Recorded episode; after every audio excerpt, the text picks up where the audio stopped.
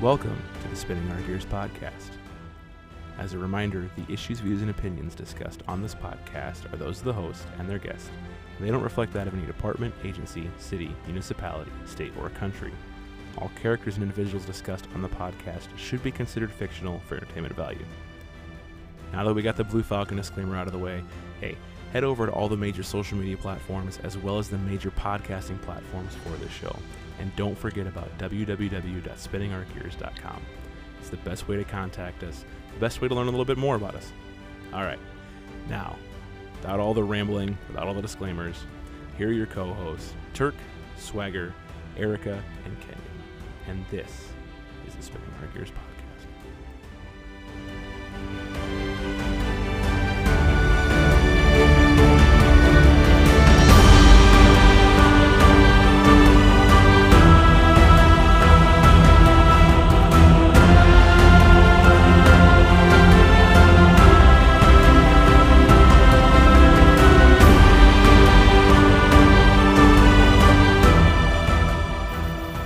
Welcome back, everyone, to another episode of the Spinning Our Gears podcast. I'm Turk. If you're watching the video, you see I got Erika there with me, and it's going to be just her and I today. We got a pretty good topic to talk about today. I think it's going to hit home for a lot of people. And for those of you that it doesn't hit home for, I think it's going to open some of your eyes as well. So, Erika, how you doing? I'm doing good, brother. I'm clean. I'm sober. Um, I'm living living the good life. How are things going with uh, the new practice? Fantastic. Um, I uh, just got my profile put up on the main page of that practice. So I'm pretty excited about that, and my caseload is climbing quickly. Um, there's a lot of uh, there's just a lot of us out there that need help, and uh, I'm glad that I I finally got all the pieces of paper and licenses and all that crap that that allows me to be able to step in and, and be that help for the brothers and sisters that are still struggling with this stuff. I got to tell you, I don't know how you do it with all the emotion and the scheduling and just the trials and tribulations that come with that. For me, it's been crazy. Like, I get up in the morning and I hit my desk at eight o'clock, and the next thing I know, it's four or five. I can't imagine what it's like for you dealing with the different personalities and everything every day. um, keeps me on my toes. It, it, you know, I, if I'm perfectly honest, I mean, I basically what I did was I switched from one career uh, where um, clearly I had front row seats to the the greatest show on earth, and um, I may not have front row seats anymore, but I'm I'm definitely in the second row, and so being able to to provide that support for those of us that are still out there doing this job and and you know overcoming these these struggles that these career paths tend to bring us, I I wouldn't have it any other way. They're worth it. Compared to uh, when you were in law enforcement, is it as fly by the seat of your pants, or is it a little more structured now? Um, it's a lot more structured, actually. Um, when I first started, and I'll, I'll give you a little bit of my backstory, just kind of help everyone understand, you know, why I have a voice in this. Um, I was a police officer um, in the Killeen Fort Hood area in Central Texas for 15 years, and I I had lost control of my drinking. In fact, I was promoted to sergeant. I was an active alcoholic. No one had a clue because we're really good at hiding that shit, and I was no exception to that. And um, but eventually, I had to have that conversation with myself that said, "This has gotten out of control because I I can't seem to put it down." Um, and so it was the first thing that I was doing, you know, when I got home and on the weekends, you weren't going to catch me sober. I was going to stay lit and I would do what I call drunk math. How many hours of sleep can I get to sober up enough to show up for my job the next day? So, sitting in my office, and I'm going to date myself here a little bit, I had a phone book. I had yellow pages. and I very distinctly remember looking up, you can't make this shit up. First, I looked up Alcoholics Anonymous. But then what I started doing was I started looking for anything Alcoholics Anonymous for cops. I remember getting on my computer and trying to find stuff online, and I just couldn't find anything. Um, but my lie that I had been telling myself for so many years and my loved ones, which was I can handle this. I've got I've got a handle on this. I couldn't I couldn't maintain the lie anymore, and uh, so I ended up going to my very first AA meeting in the next city over from where I was a cob. And once again, I've got memory like an elephant. I can remember sitting in the room and just scanning just waiting. I, I'm going to see a face, some dude that I hemmed up six weeks ago, or six months ago, or six years ago. Somebody is going to recognize me. But when I look back at that, I realize the incredible amount of courage. I have to give myself credit for that. So it took an incredible amount of courage. One, to admit to myself, uh, I, I've got a problem here. And then for me to go to an AA meeting in the city over from where I was a popo, that took some balls. Yeah. And so I'm really proud of my I'm proud of my past self for for taking that step. Now, I was the only cop at that meeting at the time. Um, and I, I did continue to go. I never really worked the steps. I hated the idea of having a sponsor. In fact, I used to call them babysitters. I don't need a fucking babysitter. Um, my ego was still running rampant, even though I was completely falling apart. Um, I was a I was a shit heap on the inside, and uh, so I was in the program, if you want to call it that, for really about 13 and a half years. And when I say in the program, this is what I mean. I would show up when I was miserable. There were times that I went to that meeting drunk. More often than not, I had a bottle in my car and can actually remember getting pissed at the guy that shared more than four or five minutes because he might make our meeting run over and I really needed to get back to my medicine that was in my car.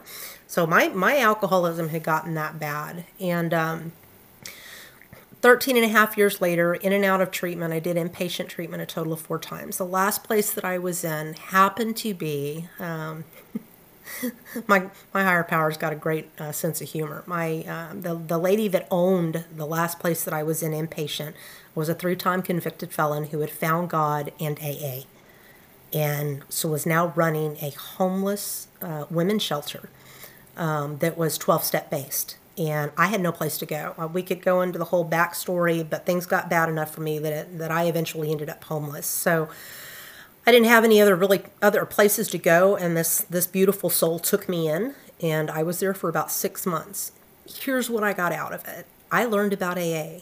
I learned that these were tools that I could use not just for alcohol, but to help me with other areas in my life that I had been struggling. And so I got my first sponsor shortly after I left that last place. Here's the other fun part of my story my sponsor is also a three time convicted felon. Can't make this shit up. And they are two of the most amazing people in the world. They got their lives together, they pulled themselves out of the depths of, of addiction and crime and all the shit that went with that. And their program of recovery taught them to reach out to all people in need.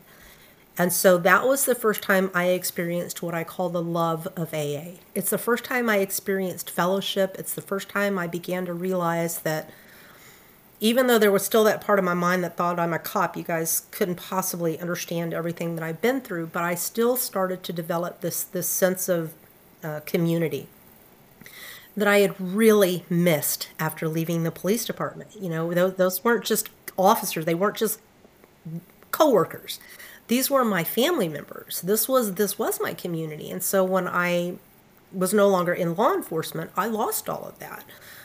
And 12 step programming allowed me to get that back. Um, these people, because they actually talk a lot like cops, had no problem saying, Erika, pull your head out of your fucking ass because if you don't put your ego down, it's to fucking kill you. And I listened. Thank God I finally listened. And so I started really diving in, um, reading the big book, working with my sponsor, working the steps. And that's led to where I'm at today, which is I, I don't just work the steps, I live the steps. I've had the same sponsor, uh, the same guy. Um, my sobriety date is March the 10th of 2013, so I'm coming up on 11 years, and he has been my sponsor throughout this entire thing. Um, and I'm still in contact with uh, Miss Mary, the lady that ran the shelter. In fact, I went back and I did some volunteer work over there. Um, but when I first started, no one in law enforcement or anyone in the first responder community, not firefighters, not any of them, were talking about AA. Um, you know, choir practice was still a huge thing. It was encouraged to drink.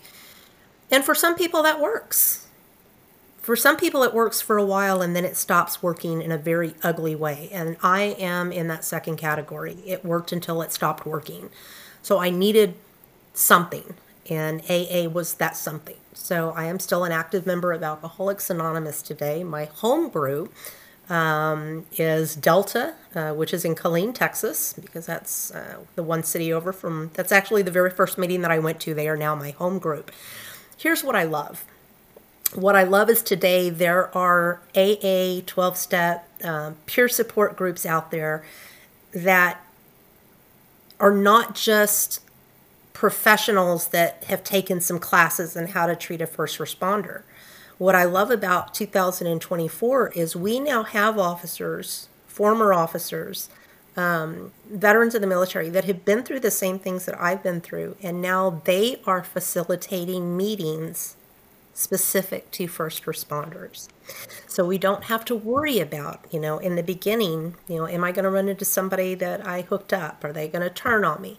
What I discovered was that I had kind of had this idea in my head, right? That if the, the people at the meeting knew that I used to be in law enforcement, that they would turn on me.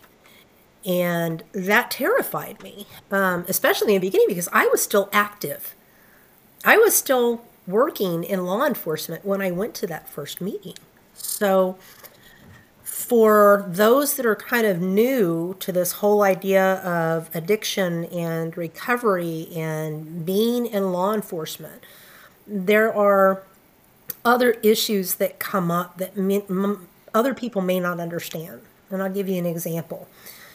And this this is not a ding against people that work in fast food restaurants. If that's what you do, I think that's wonderful. But if you get hemmed up on a DWI, unless you don't show up for your shift for a while, if you bail out the next day, the odds of you going back to work are pretty good. You might even laugh with your coworkers. Hey man, fucking cops, man, they busted me for DWI last night. Well, you can't do that when you're a police officer. so, um, you know, it. There are issues that I think can only be understood if you've had those boots on the ground, and so thankfully, um, I now have a, a pretty good sized network of other police officers, active, retired, medically retired, um, that are now in recovery. And what's beautiful about that network is we continue to grow, we continue to, to talk about and normalize the experience of using alcohol to self medicate. We normalize that, you know, at the end of the day, it doesn't mean that we're a bad cop. And that's one that I struggled with for a while. My God, I'm a horrible cop. Like I'm arresting people for drunk driving. And to be honest with you, toward the end of my career, I was driving drunk. If it came between me not having any alcohol at my house and having to drive to the store to continue what I had started, then I was going to drive to the store. There wasn't a lot of thought put into it. So for me now to be able to talk with with other people um, that have been through or are experiencing what I used to experience, man, that's powerful.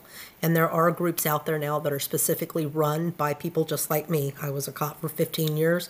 One of the meetings I'm going to talk about, I actually started, and uh, and there and we're all over the country. You just have to know where to look. So when we get a little bit further along in this, I'm going to give you some resources. Um, that you can look into if in fact that's a part of your journey. Yeah, if you guys haven't picked up on it yet, excuse me. We are talking about substance abuse, substance use in the law enforcement world, and we're talking about how to get help for that. Uh, I don't know that a lot of people understand this unless you're in the law enforcement world. The stats around substance use and abuse are much, much higher for us. And there are some questions that I'm going to ask Eric here in a little bit to kind of break down why that is.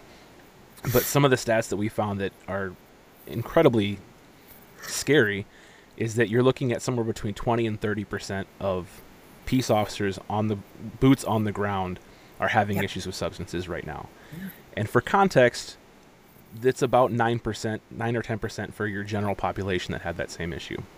Yeah. Go ahead. I was just going to say there are definitely explanations for that. There are legitimate reasons. Um, one, I touched on a little bit earlier. Um, it took, you know, when I tell tell you the story about sitting at my desk and, and pulling out that um, yellow pages and trying to find a meeting, um, I certainly had not told anybody else um, that I was doing that. I was ashamed. I'm supposed to be the helper, not the helpee. Mm-hmm. and I'm now doing things active in addiction that I would have never done sober, and that included driving drunk. So the shame, the embarrassment, the stigma, right? That's the word that we use now is the stigma associated with that. So I knew probably a year before I sat in the office and, and, and pulled out those yellow pages that I, I was struggling. Um, that I my PTSD, which was undiagnosed at the time, was horrible. I had discovered that I could drink and I could kind of get sleep. I could drink enough to pass out. I didn't learn until later that that's not sleep, that's just passing out. It doesn't really rest your body or your brain. But, you know, when you've got a choice to make between, well, I can drink this fifth of Jack or I can just stay up all night and be worse shit tomorrow when I'm at work, well, I drank the Jack. Um, so the stigma, that's a huge thing. Feelings of shame, feelings of embarrassment, feeling like somehow you have failed. You know, how many times do we hear if you can't hang with the big dogs, get off the porch? And so when you're struggling with addiction and the shit that you've dealt with on the job and you're trying to self medicate with alcohol, you're just trying to survive at that point. Um, and and not lose your your career. And back then, that was a deal breaker. It was a deal breaker for me. Happily, that is beginning to change. As a therapist now, um, I get to treat people that are still active duty and their departments are behind them and they want them to get well um, and they're they're not being swept under the rug out the door um, they're not being ostracized this is becoming more and more the stigma just continues to decrease because at the end of the day, I don't care how many years you've been in, or how great a cop you are, or how many medals, or awards, or recognitions, or arrests, or whatever else you want to count as far as notches, at the end of the day, they cannot train the human out of us. And so, alcohol is usually the gateway for law enforcement because it's not illegal, it's socially acceptable. But it is a gateway because it's not, and it's not the only one. I, I'm treating police officers, firefighters, paramedics, EMTs, uh, military veterans that I know this is hard to believe, but these jobs have a tendency to fuck us up physically. So what do you do? I I screwed up my arm. I you know got my nose broken in a fight last night, uh, putting a bad guy away. So I go to the doctor, and the doctor does what? Here's some uh, OxyContin. Here's some pills. Here's some, here's some, here's some hydrocodone. Yeah. You know, here's some here's some oxy. Let me get you on some pain medications. and if your brain is already injured, and I'm talking about the injury that takes place as a result of trauma, that initial release is huge. Yeah. It's it's um, it's like taking a first hit of crack. It is you'll do anything to feel different. And these substances, whether it's prescription medications or it's alcohol, it changes how we are feeling, just why we do it in the first place. But if your brain is damaged enough, if you've been damaged enough emotionally, mentally, spiritually, physically, because of the job, it starts to take more and more and more. And I've heard this story thousands of times at this point, but it's the exact same as my story. When my brain finally went, "Uh oh, this is not good. This is this is not working the way that it, it was too late." The addiction was already there, so it's not a matter of will. I'm one of the most stubborn women you will ever meet in your lifetime. If I tell you I'm going to do something, I do it. There, um, there was one thing I could not defeat on my own. One and it was alcohol. I couldn't do it. I tried. I tried doing alcohol math. I tried doing, I'm only going to drink this much. I'm not going to drink past this time. I won't drink until this time. I won't drink if my kids are around.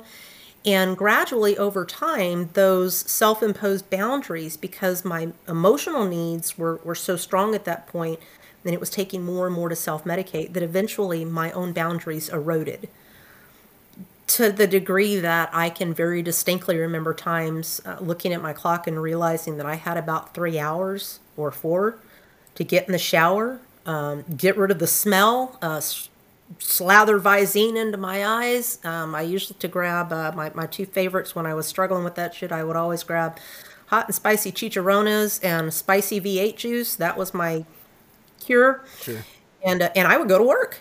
Um, now, for a good part of that, I was a detective, so I wasn't out on the street per se. I wasn't patrolling, but I more than once, way more than once, can remember sitting in my office and actually locking the door and hoping nobody came in because I knew I was still shit faced from the early hours. Well, so preceding my arrival. Let's cover part of that first, and I do have a question I want to ask you in a second. But Erika talks about how the getting caught with a DWI or public intox or whatever is detrimental and almost a career buster for police officers. For those of you who don't understand why, or who have never been arrested for OWI or public intox, particularly OWI, you are going to lose your license. That means you can't drive a patrol car around. You can't drive a detective car around. You yeah. can't get back and forth to work without some sort of assistance. Your admin is also going to question your decision making abilities. You are carrying a gun around for your shift, and you are allowed to take people's rights away, being detain them or arrest them, search them. If you do not have the right frame of mind to make good decisions on your off time, how Absolutely. can you do that on your on time? Yeah. That is why it is such a huge issue for a police officer to get arrested for one of those two things. You're going to have your life flipped upside down, and most likely you're not going to be a police officer anymore. Yeah, and I'm very lucky when, and I, and I use that word very intentionally. I, I'm very lucky in that you know i i am that person that went from being in law enforcement to to being arrested. All alcohol related offenses. So once once i was out of the pd that was it. Game on. Yeah. i had nothing left to to, to hold me in and, and i went balls to the wall. So um but you know i i can just remember i remember that I was struggling. I, I, didn't know where to go. I didn't know where to turn. Now, I eventually did go to my chief of police, and that took me about six months to work up the balls to do that one because I knew that once I had that meeting with him, I was going to tell him the truth, which I did. Chief, I'm drinking too much. He goes, Well, are you drinking on duty? And I said, No, sir. Well, technically, that was true. but I was still drunk from, you know, having had a bottle in my hand four or five hours earlier before I, you know, got ready to come in for work. So, um, here's what I love about this all of my shit was done before the internet blew up. And the one courtesy I will say my department gave me is, you know, we always had, um, and we were a smaller department, so we always had a, the, the reporters, news reporters could come up and they would get our arrest sheets that we would literally leave outside of dispatch. Mm-hmm. And the one courtesy that they gave me is they pulled my name off. Now, I'm not naive. They pulled that name off to save the department embarrassment. But I'm grateful that they did it because what happens now, and I've worked with again over and over again, officer gets arrested for DWI, and the next day they are slathered. They're all over the internet. They're all over newspapers. They're they're they're it's everywhere. Um, so in that regard, I was lucky. My shit happened before this ability to communicate with millions of people at one time happened. That's so, not the case today. Here's the question that I have, and obviously you have your own experience, but now you have the unique opportunity where you get to deal with other people's experiences too. Uh, I'm a little bit naive and stuff because I've always known that I've had an addictive personality, so I've stayed away from alcohol entirely. I don't know what it's like to be drunk. I don't know what it's like to use alcohol, and I really have to rely on you know research and, and training and things like that. The question that I have for you is the people, particularly the officers that are becoming addicted to alcohol or other substances, is this something where they're turning to that to help release the pain from trauma or injury, or is it just something where they started they've they've drank for a while and then it started to get the best of them, or is it a combination of both?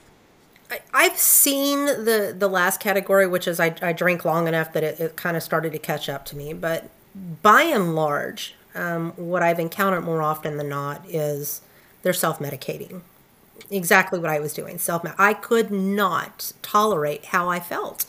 I couldn't sleep at night because of the fucking nightmares. I couldn't fall asleep because of the friggin' anxiety. I couldn't go into um, public setting. Um, it got to I started isolating more and more. Now I'm now I'm not leaving my home unless I'm at work. And then once work went away, I was just at home until I eventually lost my home because I couldn't stay sober long enough to, to hold down a, a job.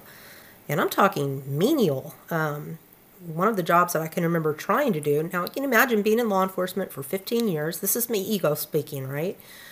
caught for 15 years, decorated, did great, very proud of my the, years that I put in, and now I'm working at a taco factory in Lampasas, Texas, um, making minimum wage. so um, that's a mind fuck. I, I, I, can promise you that. But I couldn't hold jobs. Right. I couldn't even hold that job. I ended up getting fired because they realized I was showing up to work drunk at a taco factory. So um, it was rough. You know, I, I could I hated who I saw in the mirror. I didn't feel like I could really talk to anybody. Um, the people that I would have normally reached out to as soon as the arrest became public knowledge, which, by the way, my first two arrests were by my former department, so they were in the loop, hands off. Um, I actually had one person that I used to work with tell me that she didn't associate with criminals when I tried to meet her in recovery to let her know that I had gotten my shit together, was doing well, and was actually working toward being able to treat um, veterans and first responders as a therapist. Um, she literally standing in front of me said, I don't associate with criminals. And I, thank God, um, I had been in recovery for a bit at that time. It still hurt like hell. Um, but she was a product of that career field and she was an older officer. She had about 10 years on me. So, it, um, it's but it, it hurt because I didn't have anybody to talk to. Hey, everybody, it's Turk. I gotta be honest, I really wasn't sure where or how to insert an ad read into this episode. It's a pretty serious topic we're covering here, and I guess I'm what I'm saying is there's not going to be any funny quips or stories or anything like that. www.risen warrior coffee for the best coffee out there. You guys already know. You've already heard the other ad reads that I've given. They have the best coffee. Head over, order some coffee maybe go order my book, drink the coffee while reading the book. Anyway, all right, we're going to get back to the show. It's interesting that you say that though when you talk about how your sponsor and then the person that was ahead was the three-time convicted felon because you start to yeah. see those connections being made because although we live at different ends of the spectrum, we live in that same world.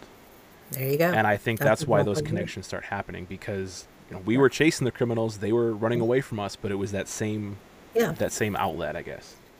Two of the finest people um, you would ever hope to meet. Like I said, we've all made mistakes. You know, we could we could do a whole show on the arrests that I went through um, because of the alcohol. But you're right. We, we we play on the same playground. We may play by different rules, but we play on the same playground and we see the same shit. So it wasn't just them seeing me as a human being but I had to overcome my ego and that cop mindset for me to be able to start seeing them as human beings. And so while part of our segment here is going to be talking about resources, those resources weren't there back when this all started for me. So to know that, you know, you can go to a meeting that's run by and attended by other police officers, first responders, veterans. That's amazing. Now, I'll be honest with you.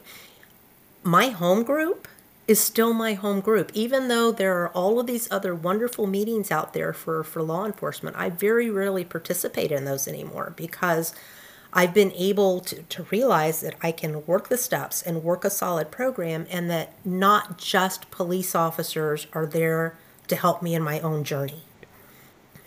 I had to put my ego down long enough to say, you know what? Let me tell you what happened. I was just telling this story to, to somebody else earlier today. I was in an AA for 13 and a half years. Over the course of that 13 and a half years, I was in inpatient treatment four times and I got arrested multiple times, all alcohol related offenses. I thought I needed to be in a meeting with other police officers but the meeting that saved my ass and saved my life is your run of the mill 12 step Alcoholics Anonymous meetings.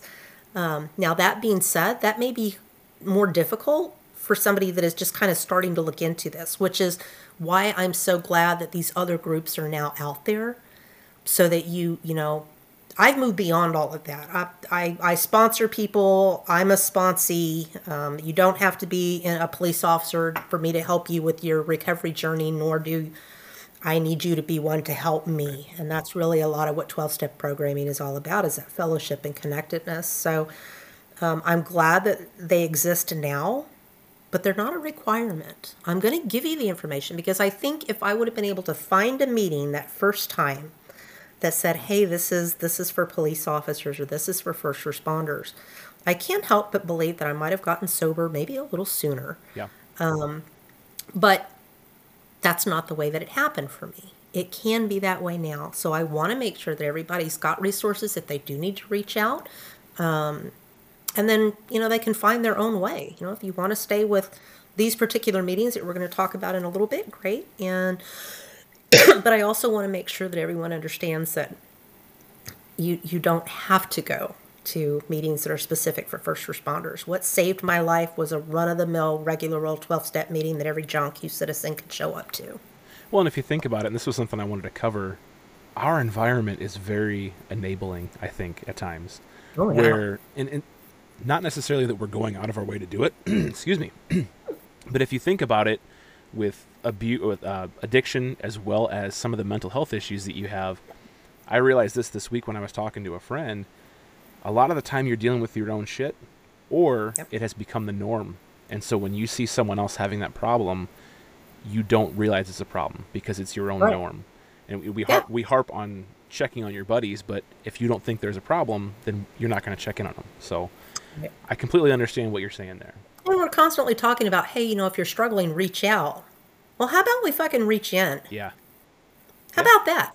How about we have the balls and love our brothers and sisters? And excuse me, I have a really foul mouth. You've already figured that out, but you know, there may be people listening going, Jesus Christ, here you are. But, you know,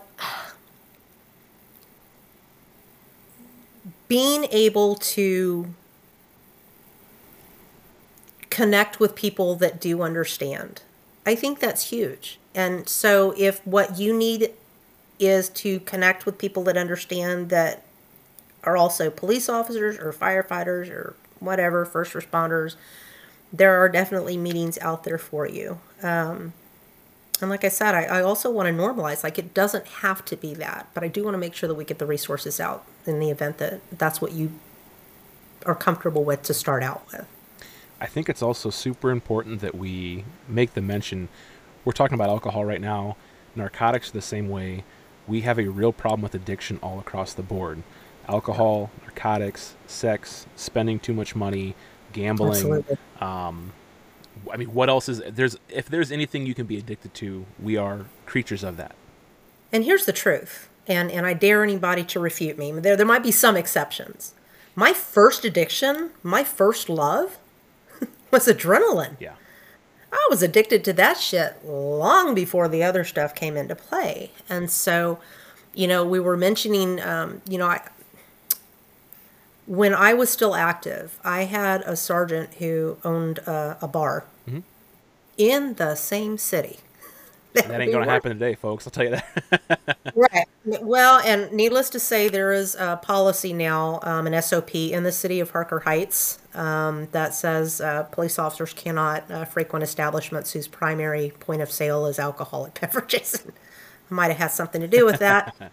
but, you know, we'd get off at 11 o'clock, and by 11.30, 11.45, we were all lined up on the bar stools. And the only time my sergeant was kind really to anyone is when he was drunk. So he was kind of a dick otherwise. Now, looking back, I realized that he was an alcoholic. yeah. And since I've been in recovery, being able to look back, I was not the only officer at that department struggling. Um, three or four names immediately come to mind because now I understand what alcoholism looks like. So when we were making jokes about the officer that you know we had to pick him up and bring him home because he was too shit faced and he was stumbling along, we thought that was funny back then. It's not funny. Yeah. So when we talked about that statistic of, you know, 20, 25% of active duty police officers struggling with addiction, my department was a perfect example of that. I was not the only one.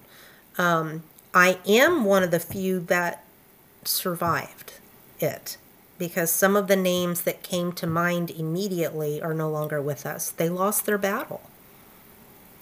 And I think we also have to harp on the fact that that 25 or 20 to 30 percent of whatever it is is probably a low number because those yeah. we don't get those people are self-reporting. People are still not comfortable enough to admit in a self-report, and I, I don't care if you get a survey and it says anonymous. We all know that's shit. Because right? we've all learned the hard way that they're never. We've all learned the hard way, right? Yeah. Exactly. But um, I think the more that we talk about it and the more we normalize it, you know, if, if John Q. Citizen out there um, that has never helped another human being in his entire life becomes addicted to alcohol or, or another substance, and they go to these meetings or they go into treatment and they get well, why in the hell aren't we supporting that for our own? Right. Yeah, and, and you talk about how there are departments that are doing a lot better. I know that your area specifically has gotten very good about hey, here's the program. You will we will get you your help until you're yeah. you know ready to go back get back to it. And if you don't reach out for that help, then it's on you. Um, I do want to ask you before we jump into the resources. Mm-hmm. Uh, when it comes to the drug side of things, obviously the numbers are harder to track because drugs are even more taboo than alcohol. Um, right now, we have a huge issue with heroin, and it's because of like how you talked about um, people are starting off on prescription pills, and then when they can't get those pills anymore, those are more expensive than heroin is. Yeah. How much are you seeing from your side of things of active duty or non-active duty that are having issues with illicit drugs as opposed to alcohol? The numbers are growing. Um, when I first got into this field as a therapist, it was mostly alcohol, and and, and I'm gonna I'm gonna add a caveat to that, right? I think it was mostly alcohol because people still didn't want to be honest about the other stuff that they were they were doing. Um, just because you're a police officer, that's what you do. That's your career. That's your passion. That's your job. That's your paycheck. However you look at it. Um, at the end of the day, if you're hurting bad enough, you'll do just about anything. I know that I reached a point in my active addiction. Um, I, I, I, would have put anything in, and so I think it's important um, to be honest about my own situation. You know, I started with alcohol. Um, once I was out of the police department and I told you none of those self imposed boundaries were there anymore, um, I got introduced to cocaine. So now I'm doing, I'm doing, doing something that speeds me up and then I have something that's slowing me down. So I'm literally trying to self manage this roller coaster going on in my head with I would drink, and then when I realized that I was getting point, getting close to the point of like passing out, I when I talk about drinking, I I would sometimes drink for for days at a time. I wouldn't sleep at all. Not that I could have slept anyway. So, made it that much easier for me to be uh, an outrageous alcoholic because I would be up for two or three days at a time. And so eventually I was introduced to cocaine. Not that I didn't know that it, what it was from, from my career in law enforcement, but I had certainly never been, I had never done anything other than smoke a few joints in high school. That's the extent. I had never tried any other drug. And so when the cocaine finally came on board, I was like, holy shit, this is magic because alcohol would get me so far down. It's a depressant, even though it tells you it's going to make you happy and feel better. It's it's a depressant, and so then I would use the coke to speed things up. And then when I my, my the back of my brain, I go, uh oh, this is too much. Well, I just need to drink, and I bring myself. And I lived like that for 13 and a half years, which is why I was in and out of treatment. It wasn't just alcohol. So, you know, in answer to your question, I believe that even when I first started in this field several years ago, I think that we were still underreporting because we were afraid of repercussion and consequence. I think it's getting a little easier. Um, what I get even in 2024 more often than not is yeah, I've been struggling with alcohol, but something that I haven't told anybody is I've been using meth or I've been using Coke or I've been using I mean, you name it, I've heard it. And these are these are active duty police officers, but more importantly, they're humans in pain. And they're doing everything that they can to try to hold everything together. And so, for somebody that has never been in that situation, um, you get the, well, you made a bad choice. But when you are in so much pain that you can't, you're not yourself anymore you'll you'll do anything. I would have literally, I think I would have injected gasoline into my veins if somebody would have told me it would drag me from the out of the fucking pit that I was in. Right. You know. I think a big part of that would be most people need to realize that alcohol is a drug in itself. And we, we constitute it as a DRE, we would constitute that, like you said, as a depressant. It is a drug, it is an issue that we have. When it comes for things to look for in people that might try to catch it before they are addicted or when they are addicted, what, what do you think are some things that you know maybe the the average person or the other you know the fellow cop can look for? Yeah so there there are definitely things that you can look for. Um one of course is you know sometimes we don't know any better. I can remember at the beginning of my drinking career i used to brag about how much i drank. Oh i drank so and so under the table last night. Well that's good if you hear it once or twice but if you hear it more than that you might want to pay a little bit closer attention. Isolating is huge. Remember in the beginning of this podcast i said that i would go into my office and i would lock the door um, I stopped going out socially. I wasn't going to bars. I wasn't going, I wasn't even going to the grocery store. It got bad enough that I, I didn't even want to leave my house. So, isolating behaviors.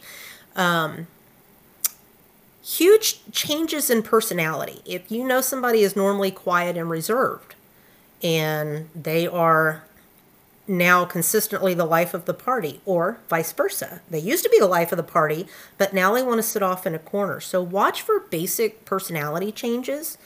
Um, if you smell alcohol on on the breath of one of the people that you're working with, then pull them aside. Love them enough to confront them. Hey, you drinking last night? No, no, I smell it, man. I see. Let them know um, so, I mean, you're looking for things that are just out of character for them. So, drastic changes in personality. Um, isolating is is a huge one. Anger. Um, if you work with somebody and you know that they've generally been level headed, and now you find they're losing their shit with the other officers, they're losing their shit with their suspects, pay attention to that. Again, you're looking for changes in how that person operates on a daily basis. Um, and if you ask somebody how they're doing and they say, I'm fine or I'm good, let me give you some insight. When I used to say, because I did have some people ask, you know, when I hadn't slept in a few days, you know, guys would be like, you know, hey, my last name used to be Jordan. Hey, Jordan, you okay? Yeah, I'm fine. I'm good. Let me tell you what I'm fine and I'm good at. It meant fuck off None of your business, and I'm not ready to deal with this shit yet. That's what I'm fine and I'm good with. So if that's what you get from someone when you say, hey man, I'm worried about you, don't let it go. And if you don't feel like you have a strong enough relationship with that person to get them the help that they need, your next step is going to be to let somebody in that chain of command know. Because I would much rather have one of my brothers or sisters be told they have to get treatment, that they have to get clean and sober to maintain their job. I would rather do that and be uncomfortable in that situation mm-hmm. than listening to bagpipes. And what what we have to do and what you have to know at home is so like she said having that confrontation we sign up to protect one another and that doesn't just mean clearing a building it doesn't just mean when arresting a suspect yeah. we're supposed to be protecting each other at all times yeah. If you need to go to admin, the warning that I would give is pick and choose the admin. Just because Correct. it's the sergeant on the shift or the lieutenant on the shift doesn't mean you have to go to them. Make sure that it's someone that you trust and that you know will handle it properly, as opposed to either washing it under the ta- or sorry, sweeping it under the table, or using it as a gossip piece. It needs Absolutely. to be someone that is going to get the job done and get it taken care of. Absolutely, and so please know, you know, when I suggest, and, and I got to admit, man, that's it's still kind of kind of catches in my throat when I say that, right? To, to let somebody in the chain of command know. Because some of, some of those old ideas are still very well ingrained in me. But here's here's the truth, and I'm going to give it to you from the perspective of being the officer that was struggling. I think things would have been a little bit different for me had one person in my department gone to me and said, Erika, I can see that you're struggling. I'm worried about you. What are you, what is going on with you? Talk to me. Now,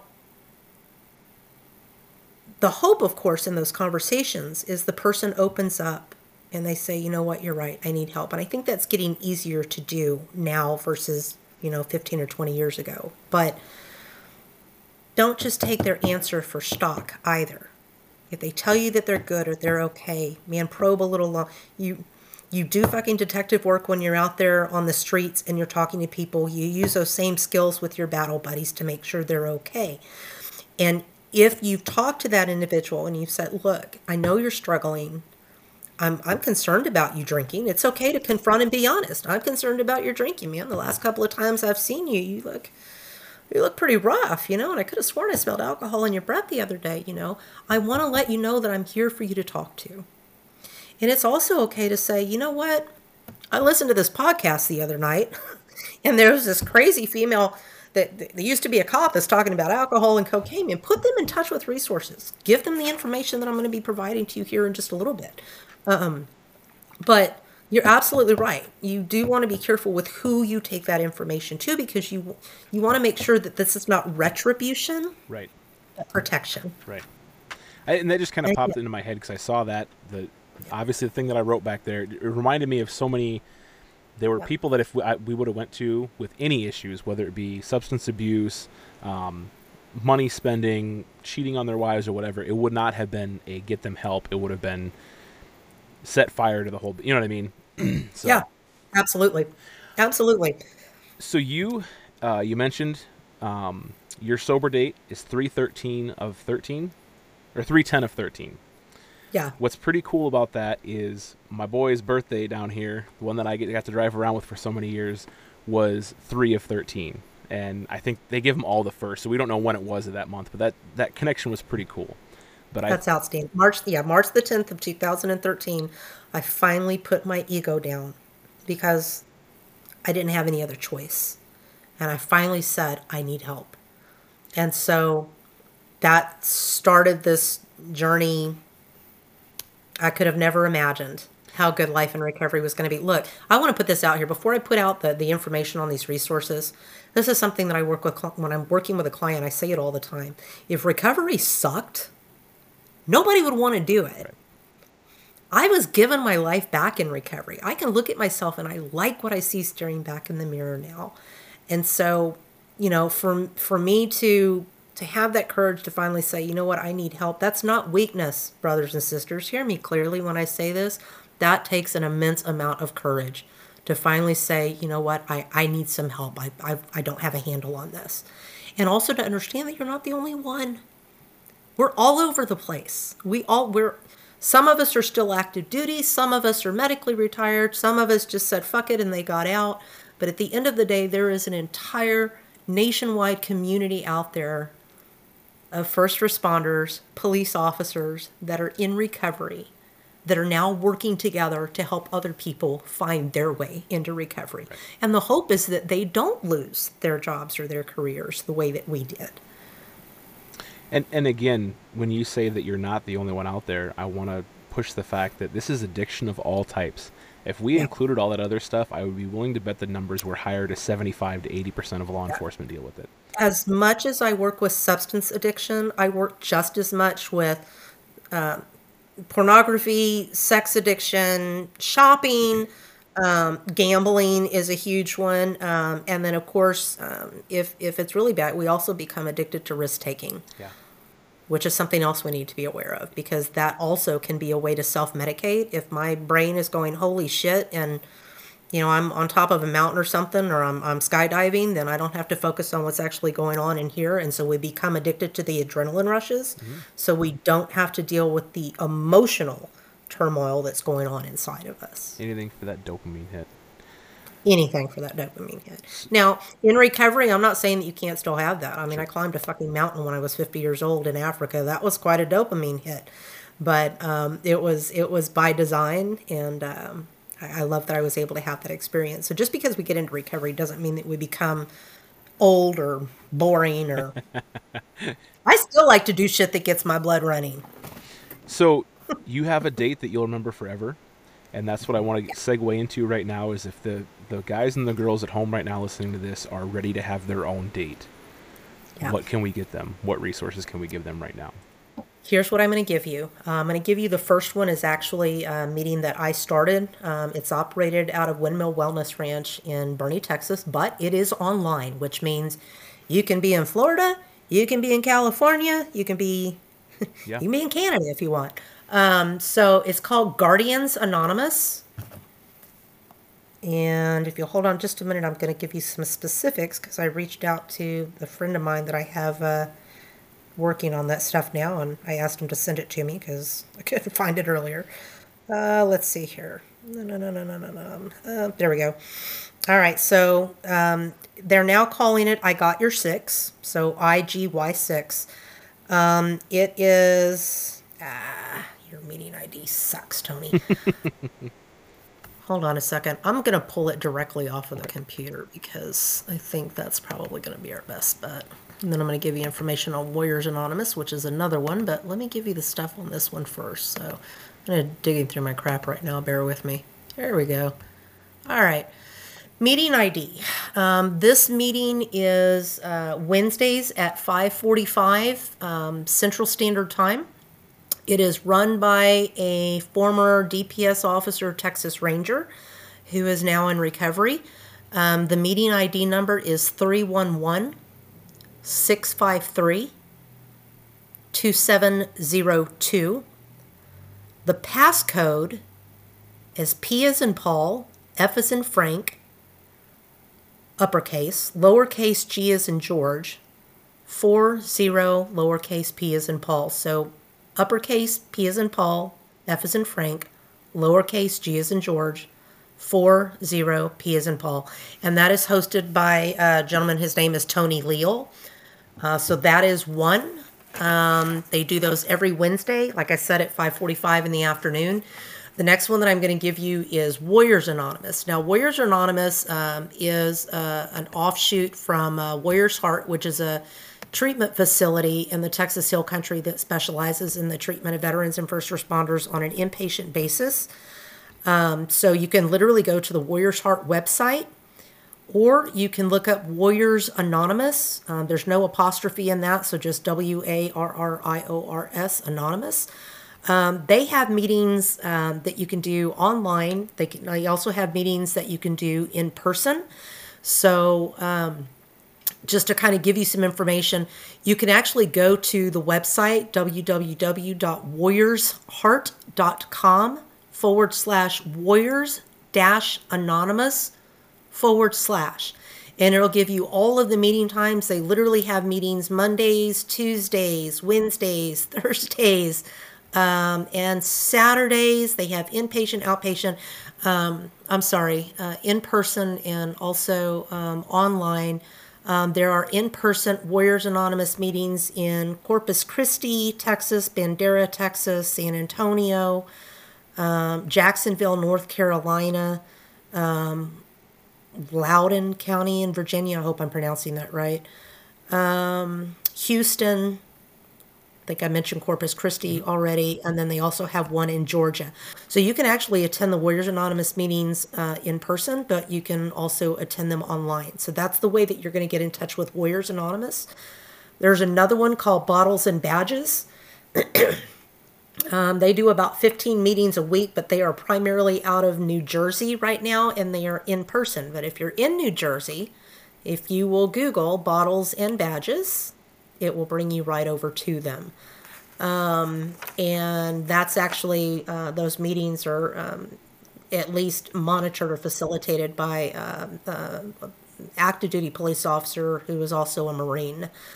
Um, and then out of Ohio, there is a let's see if I can find this real quick. Uh, Tuesday, first responder clinicians. It's a wellness meeting that they do. Uh, let me let me get on my phone because I think he sent me the information through text messages. So I want to make sure that I get this out during the podcast. So hold on just one second.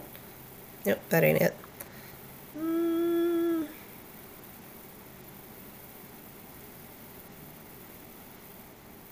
Okay. Uh, let's see here. Um, trying to find. He sent me a bunch of crap, and I can't find it now. oh well. Story of my life. Uh, there we go. All right, I got it. Okay, so you've got bot. These are the things that you can Google: badges and bottles. Warriors Anonymous, which I, I gave you information on both of those. Um, and then we have um, a group called First Responders. It's literally just called First Responders. So I'm going to give you the meeting ID for that. The meeting ID, it's an online meeting, is 847 3805 6173. And the passcode is 8080. There's another one called Responder Talk. Um, so I don't know that this is 12 step based, but it's uh, peer support. Um, and that is every Sunday um, at 1900. The meeting ID for that is 628 512 5016. And the passcode is R as in Robert, F as in Frank, R as in Robert 1992. I think that's an exclamation point. Okay. so there you go. Um, those are some resources that you can reach out. You can look these things up online. Um, I got your six Warriors Anonymous, Guardians Anonymous, um, bottles and badges, and um, one last thing. These are these are specific to like twelve step meeting formats or at least peer to peer support. Um, if you realize that you need more than that, and I did eventually realize that. I realized that going to these meetings was not enough because I still had access to alcohol and I was too addicted to just say, no, I'm not going to drink. Um, but make sure you, you, you do your due diligence. I mean, we literally price compare for underwear. Please, please look up reviews and things if you're looking at maybe going inpatient. Uh, there are a lot of things that are popping up now that say that they are veteran or first responder tracks. Um, sometimes that just means that they've taken some classes on what it's like to treat us. Yeah. And there are verified, phenomenal organizations out there that actually treat. Um, but the treatment team were once police officers sure. or, or, some other type of first responder. So I actually work out of Mission Ready Counseling, um, which you can also look up online. It's missionreadycounseling.com. Uh, we do outpatient therapy. Um, right now, I my, I'm only licensed to provide therapy in the state of Texas, but we have other counselors there um, that have veteran and first responder backgrounds um, that also are licensed um, in different states. So we do telehealth, we do in person. Warriors Heart is a phenomenal in person uh, treatment facility. Um, as is Warrior uh, uh, Windmill Wellness and Recovery. Uh, actually, it's called Windmill. Uh, hold on a second. I, am getting my business name and the old business name confused. Uh, look, I'm a, I'm, a, I'm a drunken recovery. What do you want?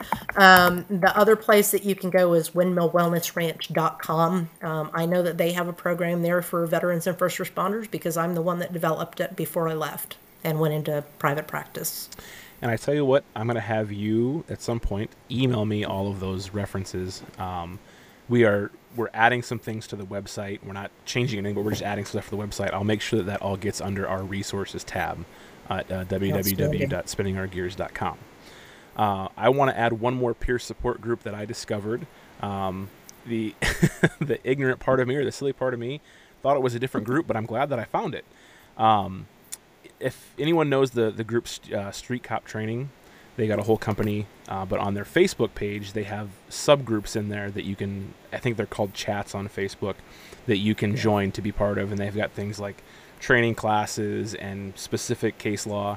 And I happen to yeah. find find one that was called Sober Cops, and that is just a nice. it's a peer support, I guess, messaging group where there's a lot of success yeah. stories told on there, but there's also resources thrown around. So um, anyone who's familiar with that company or that Facebook page, head over there and, and join that group if you need to. So.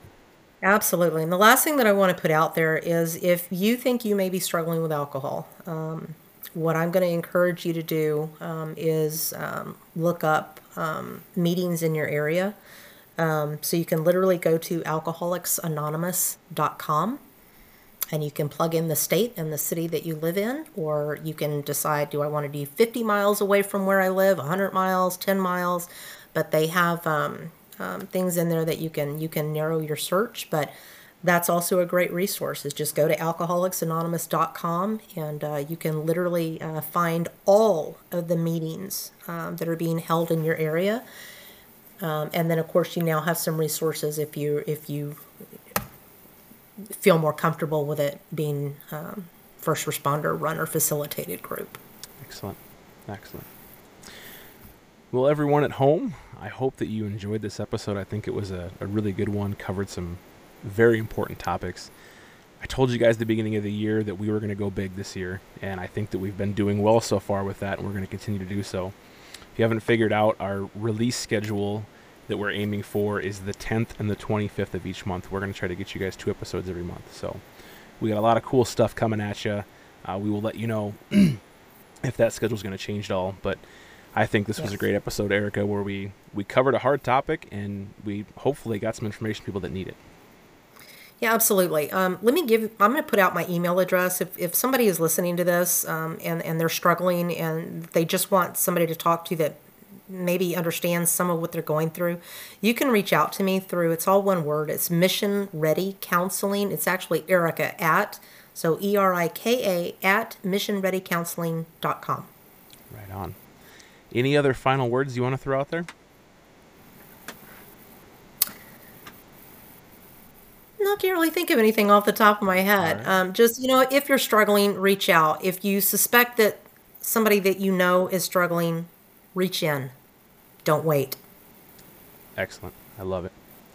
I'm not going to say anything else besides stay safe, and we'll get through this together. Have a good evening.